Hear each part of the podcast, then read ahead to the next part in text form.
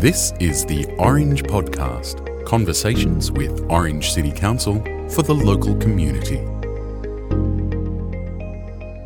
This is Alan Reader, and for some strange reason, you've tuned in for the latest episode of the Orange Podcast. A usually weekly look behind the scenes at some of the interesting stories from the people making a contribution at Orange City Council. Today on the show, we'll find out what happens after the first 200 trees disappear this week as work finally begins to build a new sporting precinct. How and when you can have your say to support or oppose this project, and what is a permeable grass car park. But first up, there's a crew at Orange City Council whose work goes completely unnoticed until you turn on a tap or flush a toilet. But then, this week, in the midst of a COVID pandemic, their work makes the front page. You're listening to the Orange Podcast. The Orange community has been living with COVID for many months now, many, many months. But something happened this week that has never happened before. You've probably caught the coverage about it already. Uh, for the first time, uh, some COVID fragments were detected in our sewage system. To find out some more of how that works and what that adds to our understanding, uh, the manager that oversees that for Orange City Council, John Francis. John, how, how long have we been doing testing at the request of our health authorities? Yeah, hi, Alan. Um, not exactly sure of the the um, number of months that we've been doing it for, but yeah, it's been been a little while now. So uh, the operators at the sewage treatment plant have become quite proficient at collecting their samples and sending it off to the lab in Sydney. Tell us how that happens. So we've got an automatic sampler that we set over a 24-hour period and that's set up at the inlet works, so the entry to the sewage treatment plant.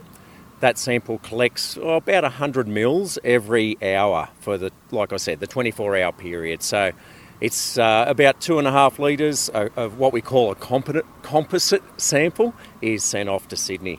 And what happens then? How do results come back? So health notify us when we have a detect. Um, and in this case, it's uh, the, the case this week, which is our first detect, uh, was done so via a phone call from the regional health officer. Can you explain in fairly simple terms what they're actually detecting?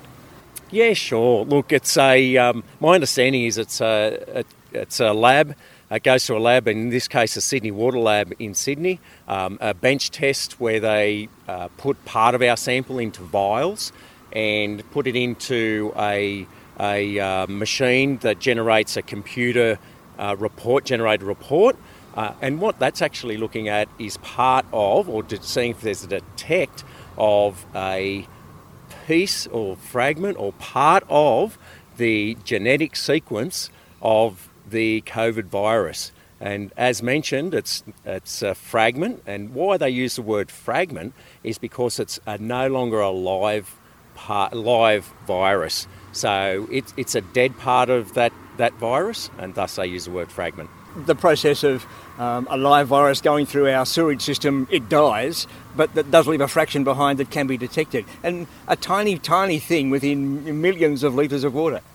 Yeah, that's correct. So one of the amazing things about the about the um, testing program, which by the way is run by New South Wales Health and um, uh, health departments right across Australia, actually, uh, is that it's able to detect a very uh, small amount of the COVID uh, fragment in what is a large volume of sewage that flows into, in our case, the sewage, Orange Sewage Treatment Plant every day. We haven't had any positive cases confirmed in Orange. Um, does the volume of the fragment, does the, is, does the test produce something that tells you how much COVID might be in Orange? Yeah, look, my understanding is, is that they are able to get some sort of a quantification. Uh, we, we, that doesn't get passed on to us the uh, understanding uh, what uh, we've been told is that it's a definite detect in this case, and really what that becomes useful for is um, providing the community with uh, an indicator that there's a case in the catchment, in the sewer catchment, and it's it's up then up to us to get out and get tested if we happen to have any symptoms. And that might be someone who's driven through town and used a public toilet. It might be someone who's living here. But in the meantime, it's extra layer of information that lets us move on and, and, and manage things better. Yeah, that's definitely the case. And uh, right now you would assume that there's not too many people driving through town given the current lockdown, but, but look, it's definitely the case. Another scenario is it could be some septic waste that's brought into the treatment plant from outside our sewer catchment, so elsewhere in the region, in the greater region. Uh, we've checked that, and that has that's not the case this time. So w- w- the assumption is is that uh, the detect has come some come from somewhere in the city of Orange. So let's explore that some more. A couple of weeks ago, there were reports of uh, contact tracing happening around the Molong area. Uh, the person who was a confirmed case there was thought to be uh, not adding to the town sewer system, therefore using a septic tank. So one day when those things get delivered uh, to the orange sewage treatment plant, if someone's pumping out a tank, you'll know when they're coming and you can adjust, you can deal with that in terms of adding the information about a test. Yeah, that's right. So part of the New South Wales waste carting rules is that we, uh, the, both the carter and the receiver need to track where that waste has come from. So we do have that information. In this case, we have handed on to health that um, we didn't have any septic receivals in the period or leading up to the period for where we've had this detect. How often are you doing tests here in Orange? At this point, it's uh, twice a week. It does vary. Uh, when we're in the program initially, when things were quiet with COVID around the state, we're only doing it once per week. Uh, we got as high as uh, three times per week, but we yeah we're currently running at a, a frequency twice a week. So um, that's a Monday and Thursday for this week, and uh, depends on uh, developments and health get in touch with us if they want that to change. I guess the number of sewage systems around New South Wales that are receiving that have to be tested is adding to their workload, so there are limits on how much they can test. Yeah, that's right, and, and certainly in the news with um, uh, the press conferences from New South Wales Health at the moment, I think there's chatter about uh, moving some of the or reprioritising the resources back in from Sydney out into the regions. Uh, we we haven't experienced any of that. Like I said, we've been part of the program now for a little while. Uh, obviously, uh, we've had the detect this week. Uh, we will get our next result uh, in the next couple of days, so um, and that'll determine you know if the frequencies change. John, the work of uh, our sewer and our water team pretty well is invisible most of the time. Um, but this example this week shows just how crucial it is and crucial that we do it to an excellent standard. Yeah, really glad you raised that, Alan. So we've got four operators out at the sewage treatment plant. We've got Grant, Mark, Adam, and Jerry. They do an awesome job both on the environmental front and the health front. Certainly, the the health side of things has uh, been the focus of this discussion, uh, but they're also we also work really hard in ensuring that our treated effluent, as it's discharged to creek, as an example, meets environment protection licence limits. So those guys have done an excellent job in this case, and and as is the norm uh, for for the team down there. John Francis, thanks for your time today. Thanks, Alan. You're listening to the Orange Podcast, the Orange Water and Sewer team, keeping us healthy and keeping us safe.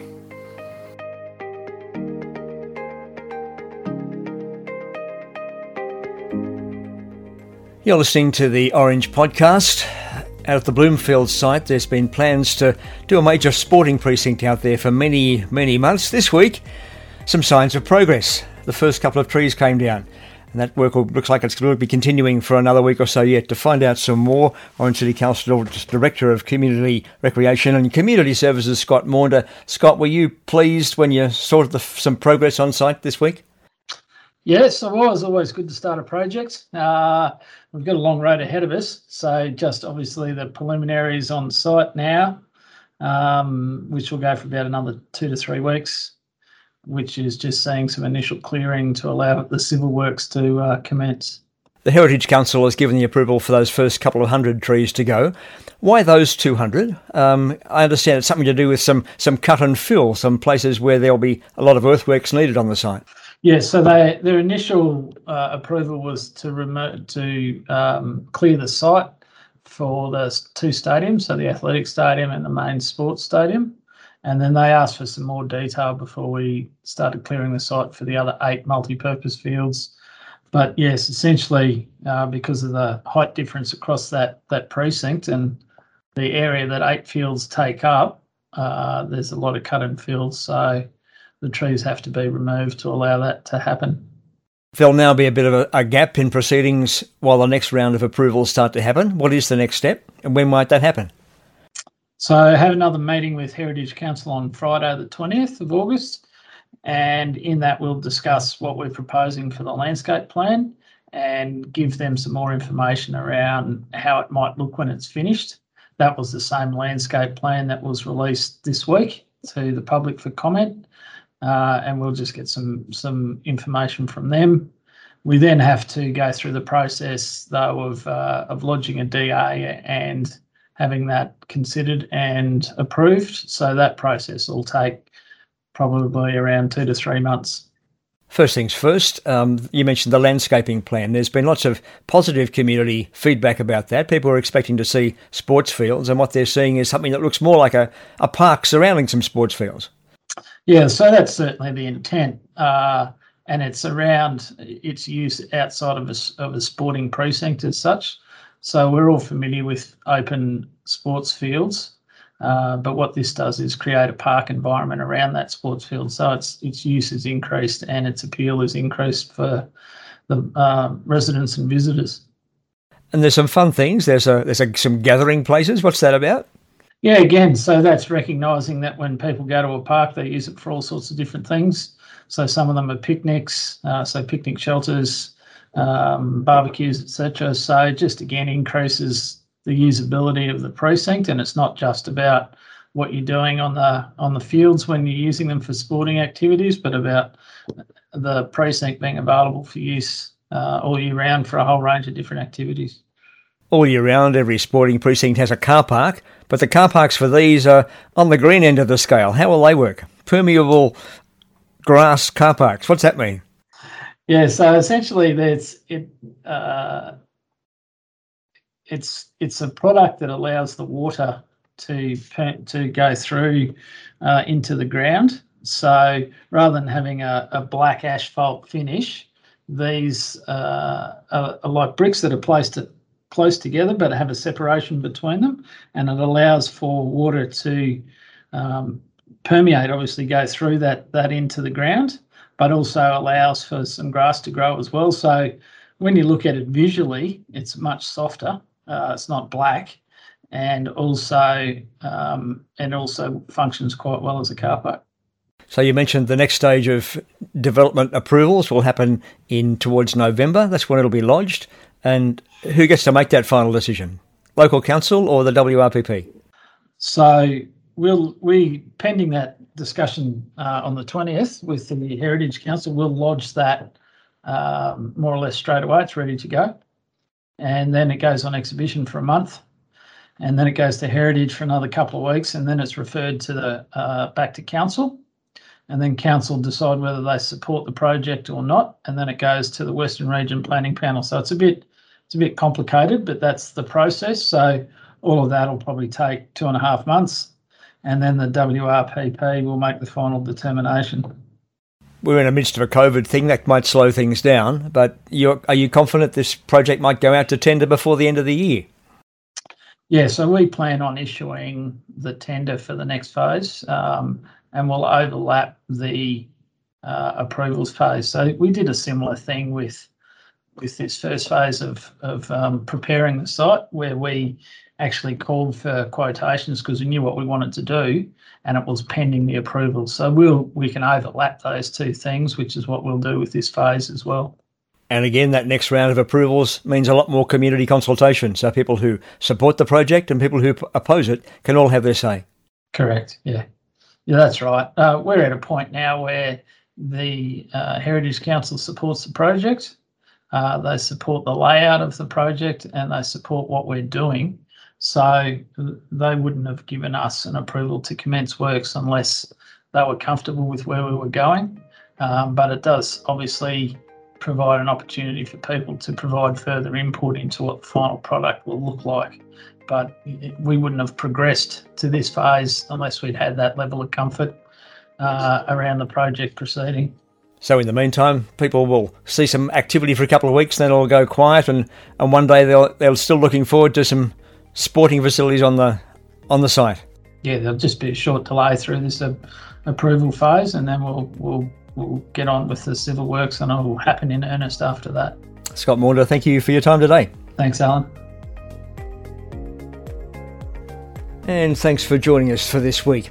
Remember, you can subscribe to this show wherever you get your podcasts. You can also download the program from the Orange City Council website where you can find past episodes. Until next time, for the Orange Podcast, this is Alan Reader. Bye for now.